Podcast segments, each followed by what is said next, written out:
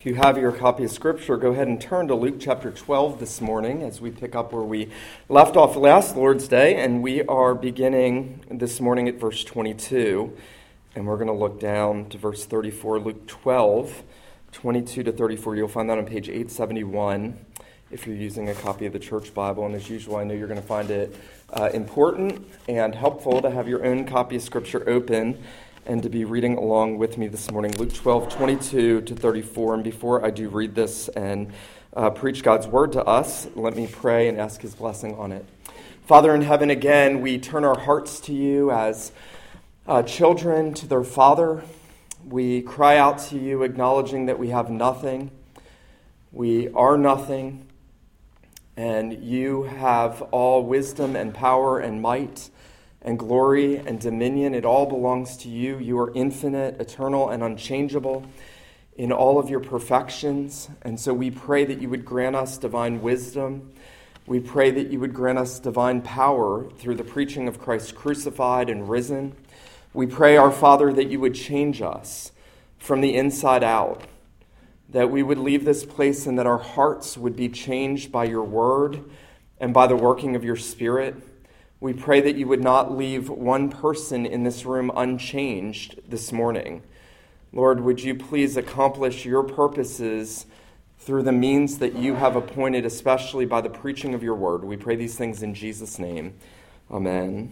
Luke twelve, beginning in verse twenty-two, remember Jesus has just uh, given that parable of the rich man who uh, gains a great increase and wants to build bigger barns, and yet to whom the Lord says, "Fool, this night your soul is required of you." And he gives that warning against covetousness. He says, "Beware and be on guard against all covetousness," all sorts and forms and species of covetousness in the soul. And now Jesus turns to his disciples, and Luke says, he said to his disciples, "Therefore I tell you, do not be anxious about your life, what you will eat, nor about your body, what you will put on. For life is more than food, and the body more than clothing. Consider the ravens. They neither sow nor reap. They have neither storehouse nor barn, yet God feeds them. Of how much more value are you than the birds? And which of you, by being anxious, can add a single hour to his lifespan? If then you are not able to do as small a thing as that, why are you anxious about the rest? Consider the lilies, how they grow. They neither toil nor spin. Yet I tell you, even Solomon in all his glory was not arrayed like one of these. But if God so clothes the grass which is alive in the field today and tomorrow is thrown into the oven, how much more will he clothe you, O you of little faith? And do not seek what you are to eat or what you are to drink, or be worried, for all the nations of the world seek after these things, and your Father knows that you need them. Instead, seek his kingdom, and these things will be added to you. Fear not, little flock, for it is your Father's good pleasure to give you the kingdom. Sell your possessions, give to the needy. Provide yourselves with money bags that do not grow old, with a treasure in the heavens that does not fail, where no thief approaches and no moth destroys. For where your treasure is, there your heart will be also." The grass withers, the flower fades, but the word of God endures forever. Well, I know I've shared this story with some of you in years past, but it's one of those Uh, experiences in life that I'll never forget. Uh, I was working construction, and on this particular day, my boss had had a uh, load of dirt piled up on the side of a house, and we arrived at the work site, and he handed me a metal rake, and he said, "Get raking." And I was like, oh boy, this is going to be fun. There's a huge pile of dirt. And I was I was fairly anxious in life at that time. Um, I wasn't making much money, didn't know what career path I should take. I was a new believer, and now I had to rake this pile of dirt here for nine twenty-seven an hour.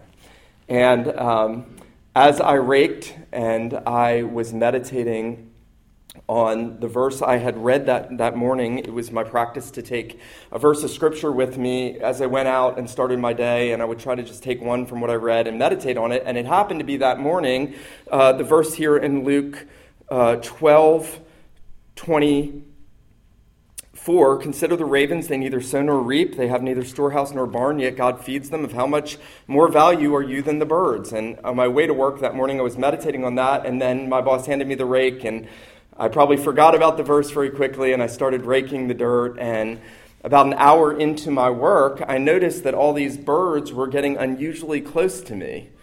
And I thought, you know, I, I my parents really liked the Audubon Society. We had bird books. I never read them.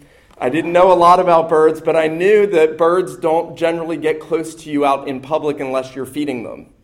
And I didn't understand why all these birds were, were getting so close to me and weren't scared, scared of me in this big rake I had. And then I realized what they were doing. They were eating the worms from the dirt that I was raking from the pile. And I, re- I stopped and I thought, this is unbelievable.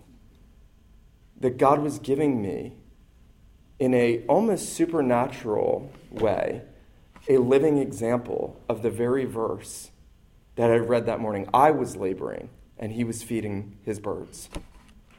Now, I tell you that because we spend the better part of our life anxious.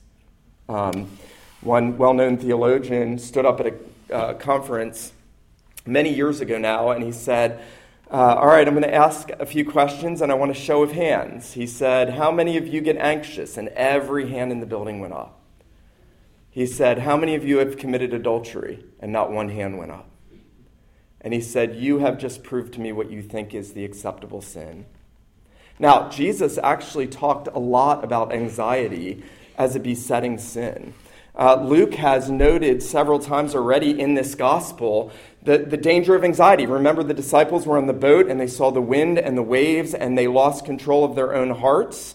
And they were anxious and worried, and they went and they woke Jesus up and they said, teacher, do you not care that we're perishing? They were overcome with anxiety and fear and worry.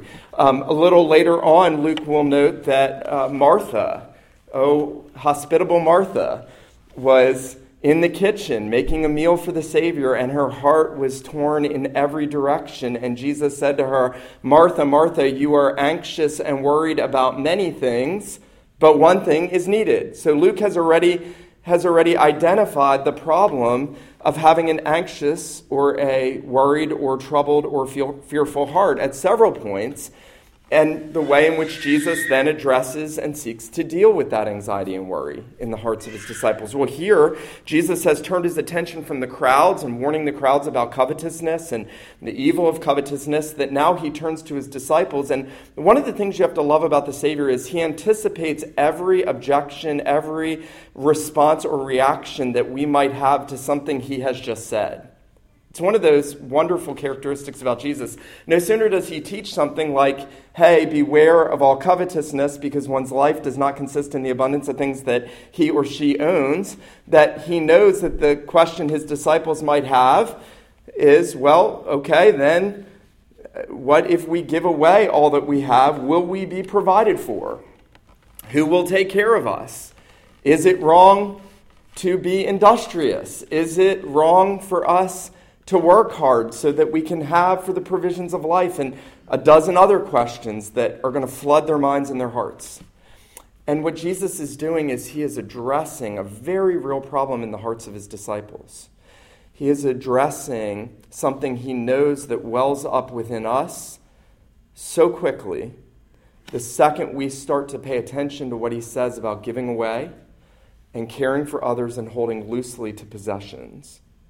The very next temptation is going to be to become anxious and worried and fearful about the necessary provisions of life. Now, what Jesus is going to do here in this well-known and um, extremely instructive section, beginning in verse twenty-two, ending in verse thirty-four, is he is going to give us first a command not to be anxious.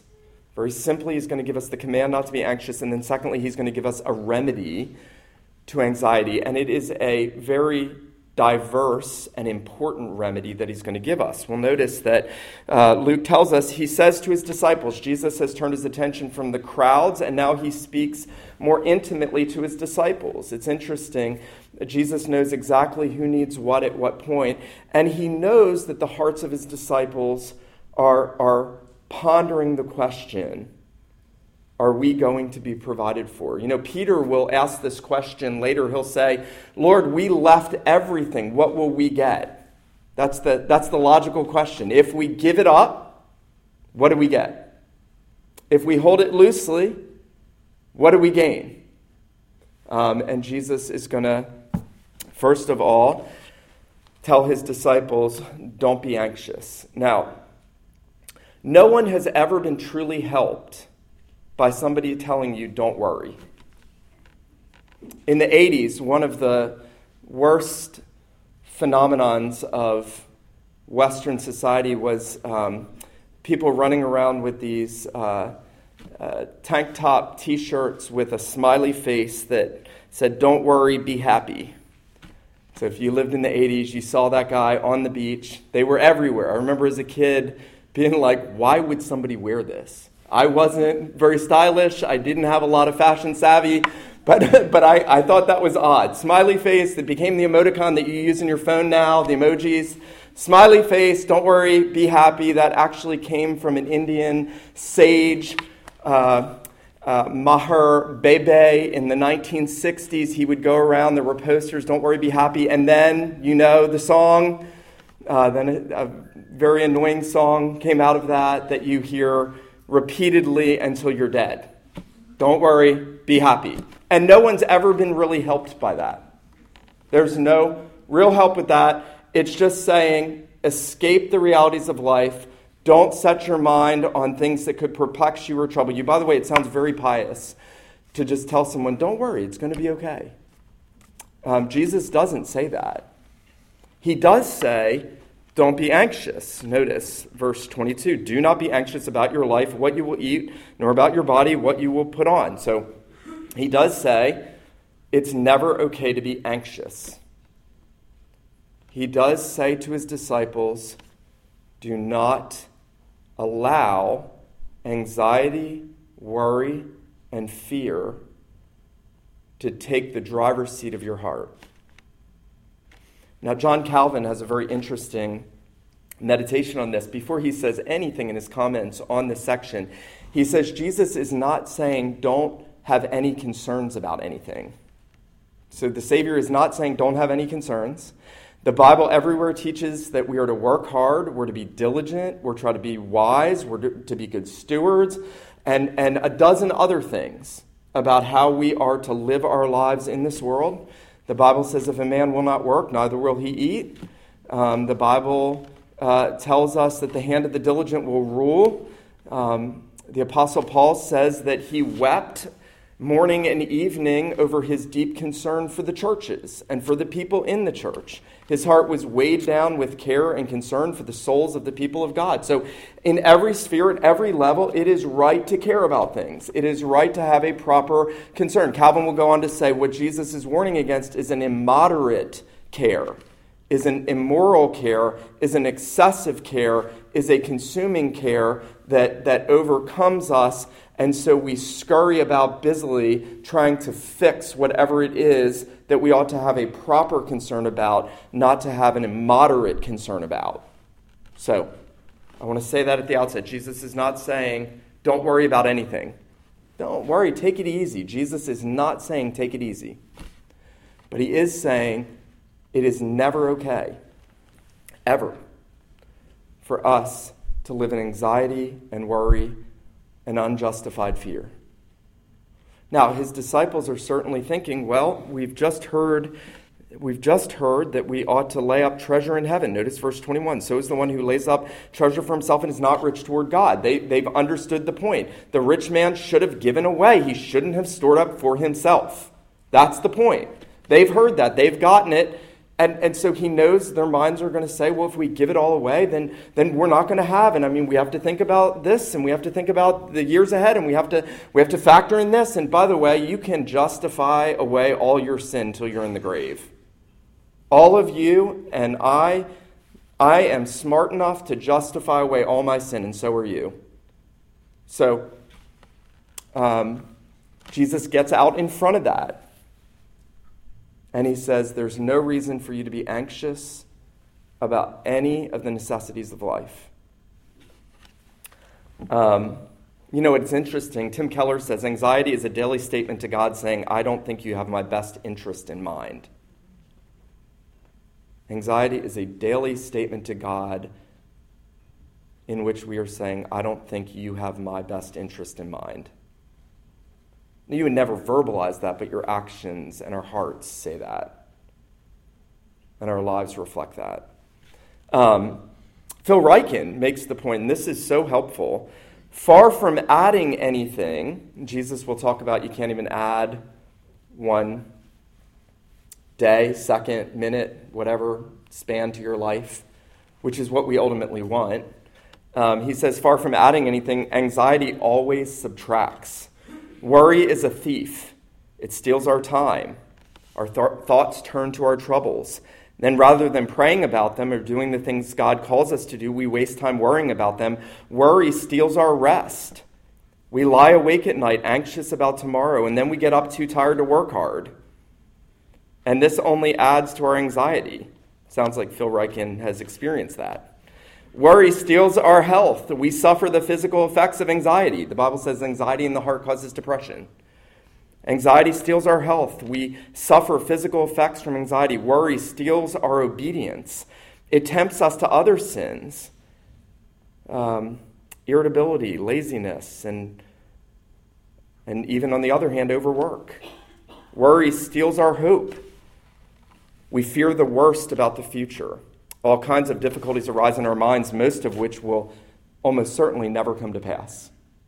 So anxiety steals, it doesn't give, it takes away, and so Jesus wants his disciples to have peace in their hearts and minds.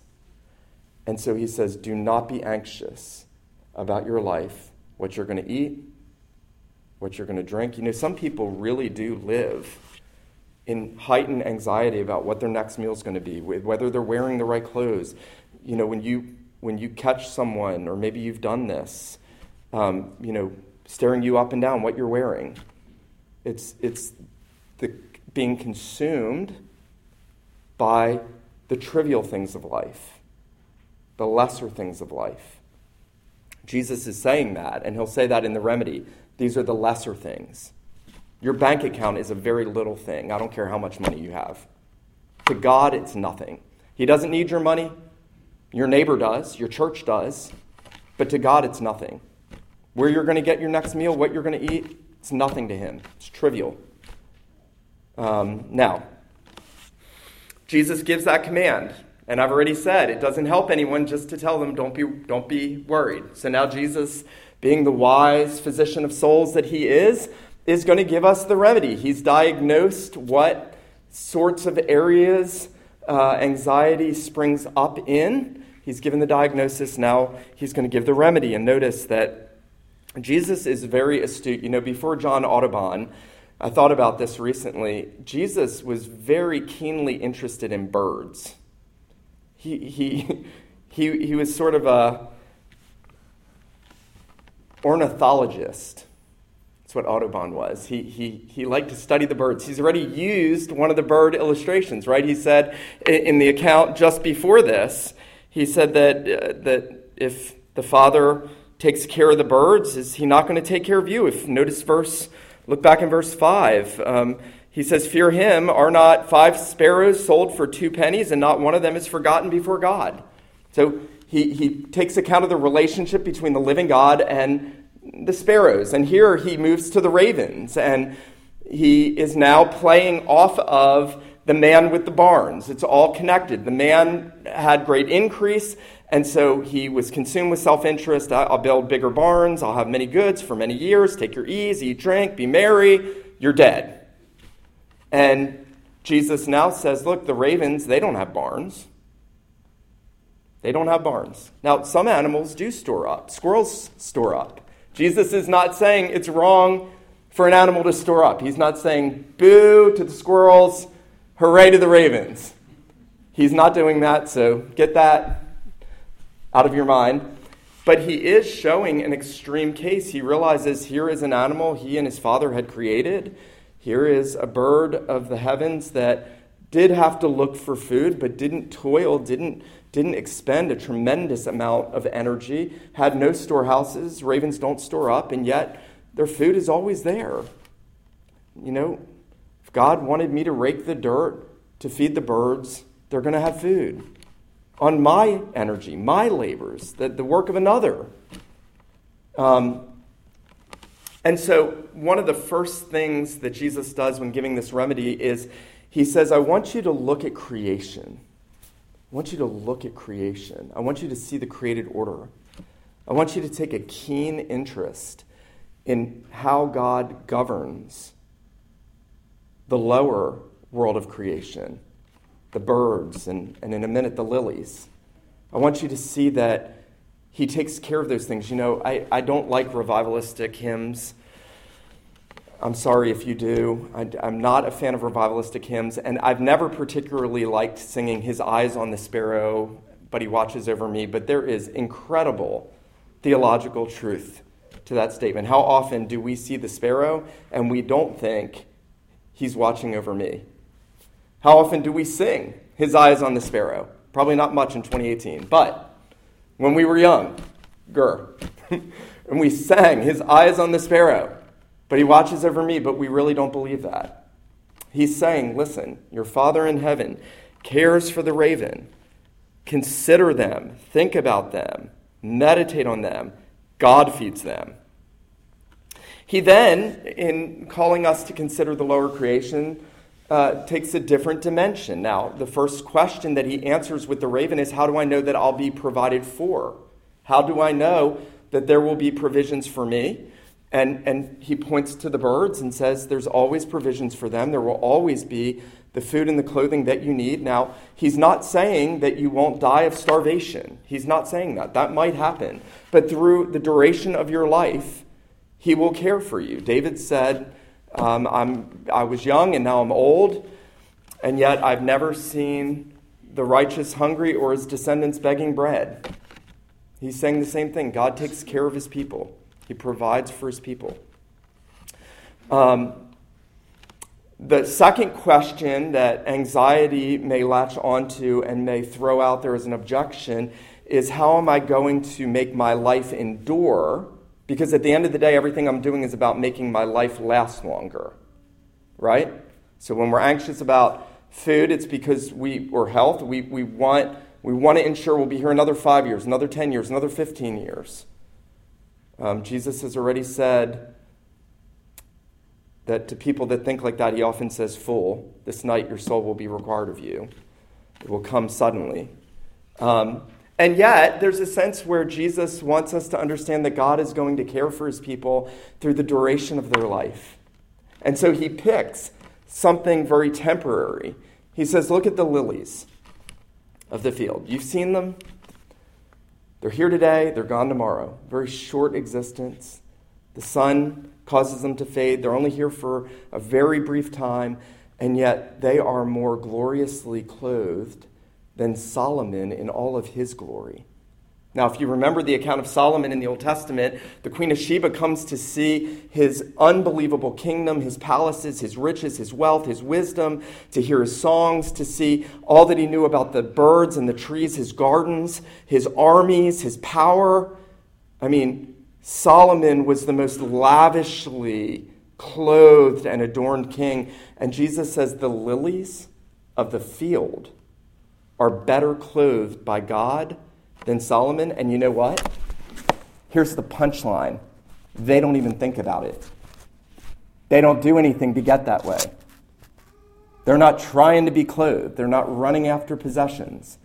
The infinite God takes note of lesser creation and clothes it in magnificent ways. And Jesus says, why would you worry? Because you're of more value than the birds. And you are of more value than the lilies. Your life will last longer than the lilies' life will. God will take care of you. He will feed you, and he will clothe you. Now, what Jesus has done, and I don't know if you've caught this, is he's sort of pulled back the veil of the visible world, and he's shown you the invisible world of the divine care and providence of God over his creation. So here's, this is, by the way, one of the coolest things in the world. William Still, on his sermon on this passage, said the Christian is living in two worlds simultaneously, and only the Christian.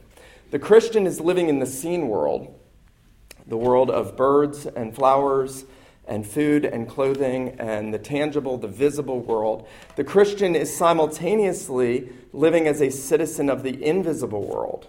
Writer of Hebrews in Hebrews eleven says, by faith we believe that the things that were created were not made with things that are visible. So God creates the world out of nothing by himself and brings the world into existence. The visible world is a byproduct of the invisible world. And only the Christian can see that, which is why I think Jesus turns to his disciples to say these things and not to the crowd. Isn't that interesting? He doesn't say it to the general masses. He says it to those who have left their possessions to follow him and to commit themselves to him. And now he's saying, listen, walk through life by faith, not by sight. We sung that this morning. We'll live by faith and not by sight. Live in light of the invisible world. John Calvin has this amazing meditation on Genesis one. I don't know if you've ever asked this question. It's kind of thrown a wrench in a lot of uh, theories about the Genesis one and two account, even among ministers in the circles in which I run. And wh- how could there have been light and trees and sh- bushes? And how could there be a plant yielding seeds without a sun? Because in Genesis one, God creates uh, the dry land and the, the trees and the herb-yielding seed, and, and there's care for that without a heavenly body. And what John Calvin says is, oh, don't be so foolish as to become so naturalistic that you think that ultimately the sun is what makes those things live. No, God makes them live. God gives life to you and to every creature and to every tree and to every living thing. And he doesn't need a sun and he doesn't need rain. It's actually remarkable. Read Calvin on Genesis one. It's remarkable. He sees the invisible world, and he says even the visible things are sustained, cared for constantly, pervasively, without any break, at any second, at any time, by the living God. Your next breath, he's doing it to you right now. The invisible world is permeating this visible world in this room. And we go through our life and we forget that. And so Jesus says, don't forget that. He says that's the first remedy, as it were, to getting over covetous anxiety and covetous worry and an undue care for possessions and things. Remember the invisible world and the sustaining power of God. Um, it's interesting. William Still uh, points out now, secondly, that Jesus' remedy is uh, generosity. So he's going to give us layers of remedies to anxiety. First, he's going to say, remember the invisible world, re- remember the providential care of your Father. And then notice, he says, notice verse um, thirty-two. He says, fear not, little flock, for it is your Father's good pleasure to give you the kingdom. We're going to talk about that in a minute. So, he says, sell your possessions and give to the needy. Provide yourselves with money bags that do not grow old, with a treasure in heaven that does not fail, where no thief approaches and where no moth destroys. So the second solution, remedy to a, a covetously anxious and fearful and worrisome heart is to give away what you have. Um, William Still says, here Jesus is teaching us to have an attitude of what we might call divine carelessness. It says, ah, sell your possessions, give to the poor, and invest in real estate. Real estate of the unseen world by which this world was made. I love that.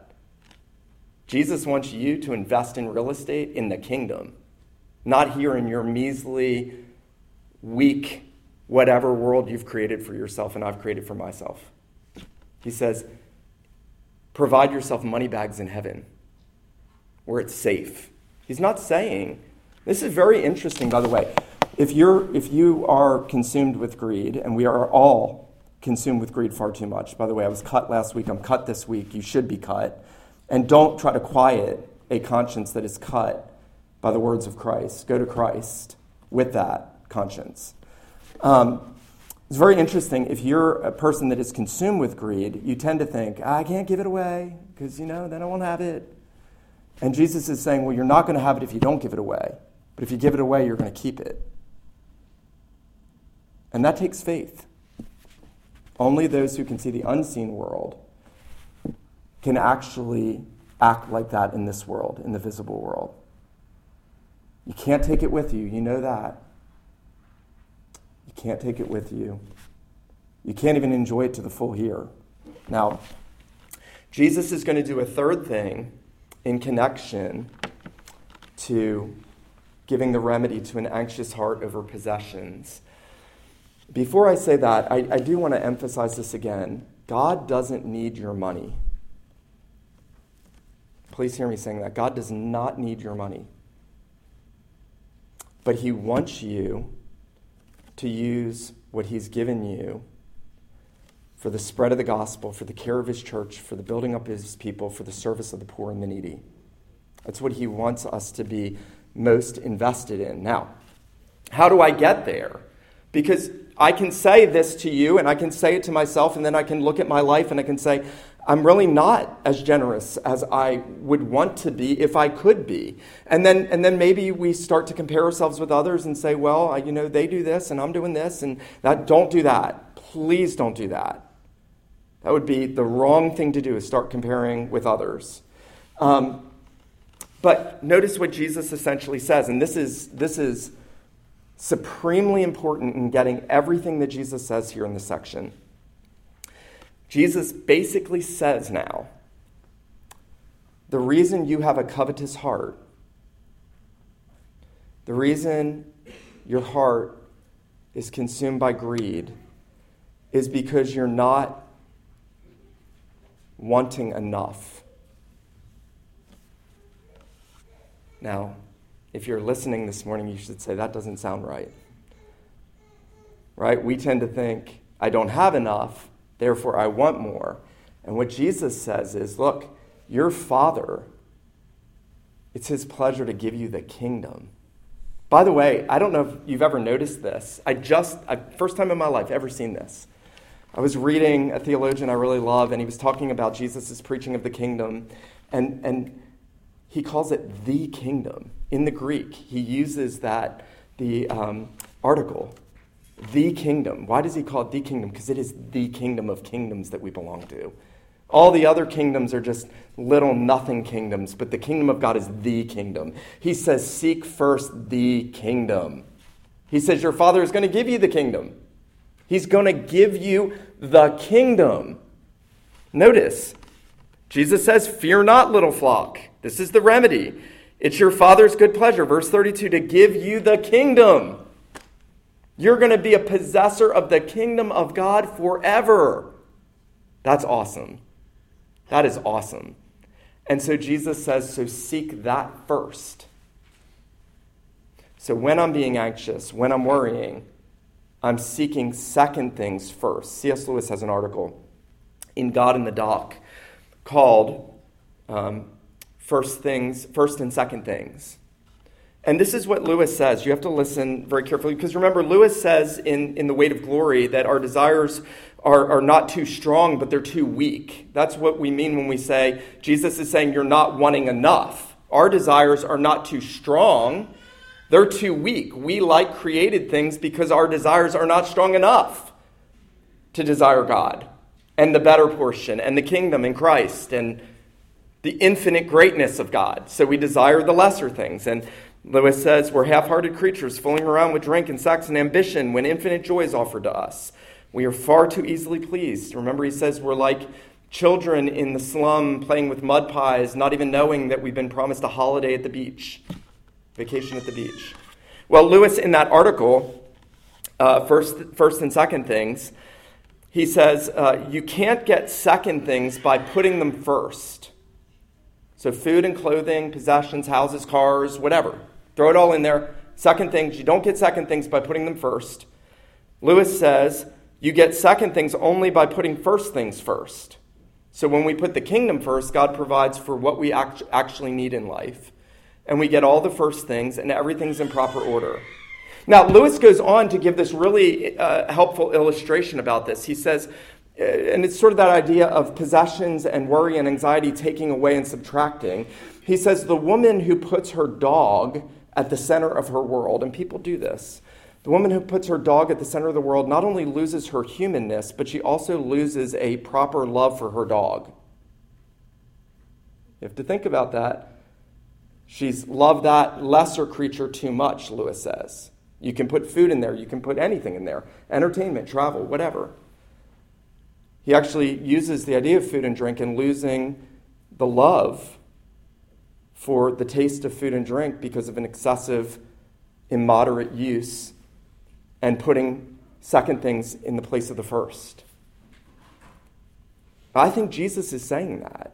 He says, notice what he says. He says, he says, sell your possessions, give to the needy, provide yourselves money bags that do not grow old, for where your treasure is, there your heart will be also.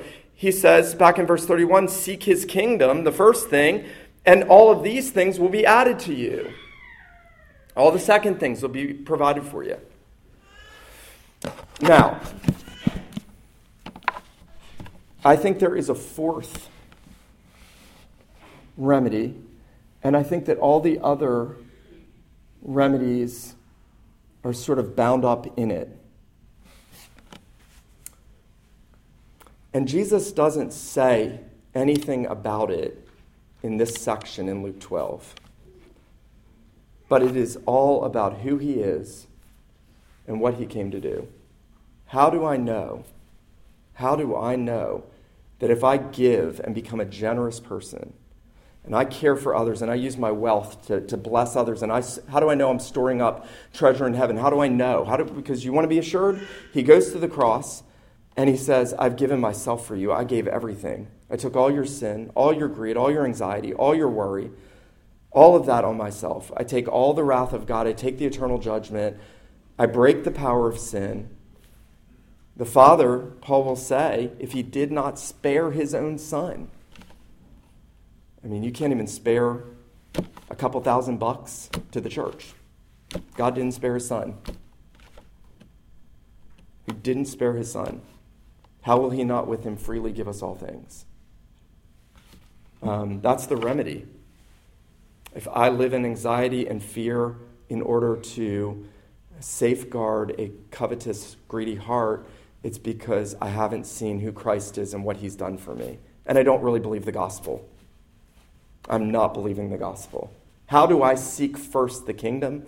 I do it by seeking first Christ. Right? He's got to be the treasure. Um, Thomas Chalmers preached one of the great sermons in church history in the nineteenth century in the Church of Scotland. It was called The Expulsive Power of a New Affection. I've mentioned it to you many times, and that's what we need. We need an expulsive power of a new affection. And so when the cross draws my heart like a magnet to Christ, and I understand what he's done for me, all the second things become very insignificant. They all, they all sort of fade away in the sight of what is better, the better. Um, I'm going to be brutally honest with you as I, I close here. I, I have, I struggle with acknowledging that I have far too much greed in my heart and covetousness. I drive a thirteen-year-old car. It may not appear like I have a greedy heart, but I've got the same evil heart you have. And together, Jesus Christ is healing us of holding on to possessions far too tightly. Forget if it was D L Moody or one of the great evangelists. He said, if you want to know about the condition of a man's soul, look at his checkbook, look at her checkbook. You know, how little we give to the Lord reflects how much greed is in our hearts. How little we give to others reflects how much greed is in our hearts. Um, It is my prayer, it is my sincere prayer that the Lord would free us from covetousness and greed, and then by way of um, by way of association, anxiety and worry and fear that are dishonest, dishonoring to him and distrusting. Um, Jesus has done everything so that we don't have to live the rest of our life in covetousness and greed. That's what he wants. He wants us to give it away. Martin Luther had this great quote. Um, Luther said, "God put fingers on our hand for money to slide through." I have a friend who, years ago, when he was a kid, he he um, cut off some of his fingers in a wood shop. And we were driving through a toll booth in Florida once, and the woman, uh, the toll booth the lady, I don't know what you call them, you'll correct me later, she put the money down, it went through his finger. I started laughing, I shouldn't have. That's the image, though. Luther wants you to think of your own hands and money going through it to the work of the kingdom. Seek first the kingdom. Use your wealth for the kingdom. You're investing it. Lay it up. Lay it up. Let's do that. Let's think about ways we can be generous. Let's think about ways we can use the possessions we have to bless others and care for others and care for the needy. And we have so much. We've been given, all of us, so much. My admonishment to you this morning and to myself is that we would take these things with the utmost seriousness. We wouldn't just think about them for half hour and then move on with our life. If God did not spare his own son, but gave him up for us all, how will he not with him also freely give us all things? So, go. Rest. Be generous. Know that your Father will care for you. Let him who has ears to hear, let him hear what the Spirit says to the church. Let me pray for us. Father, we do acknowledge how we need our hearts and our lives changed. We know that you don't want our money, but you want our hearts. And so we pray, our God, that you would please work in us by your grace. Through the word that we have just heard, we pray that you would please be merciful to us, that you would be kind and compassionate to us, that you would teach us uh, to care first and foremost about the kingdom, to seek first your kingdom, and to know that you'll give us every secondary need in life. Lord, would you please work in us and make us radically generous and radically giving, Lord? Would you please help us to redeem the days that we have left here on earth, that we might be a blessing to your church, to the ministry of the gospel, and to the needs of the poor and those especially in the church that are needy. We pray, our God, that you would please have mercy on us in Christ to this end. We pray these things in Jesus' name.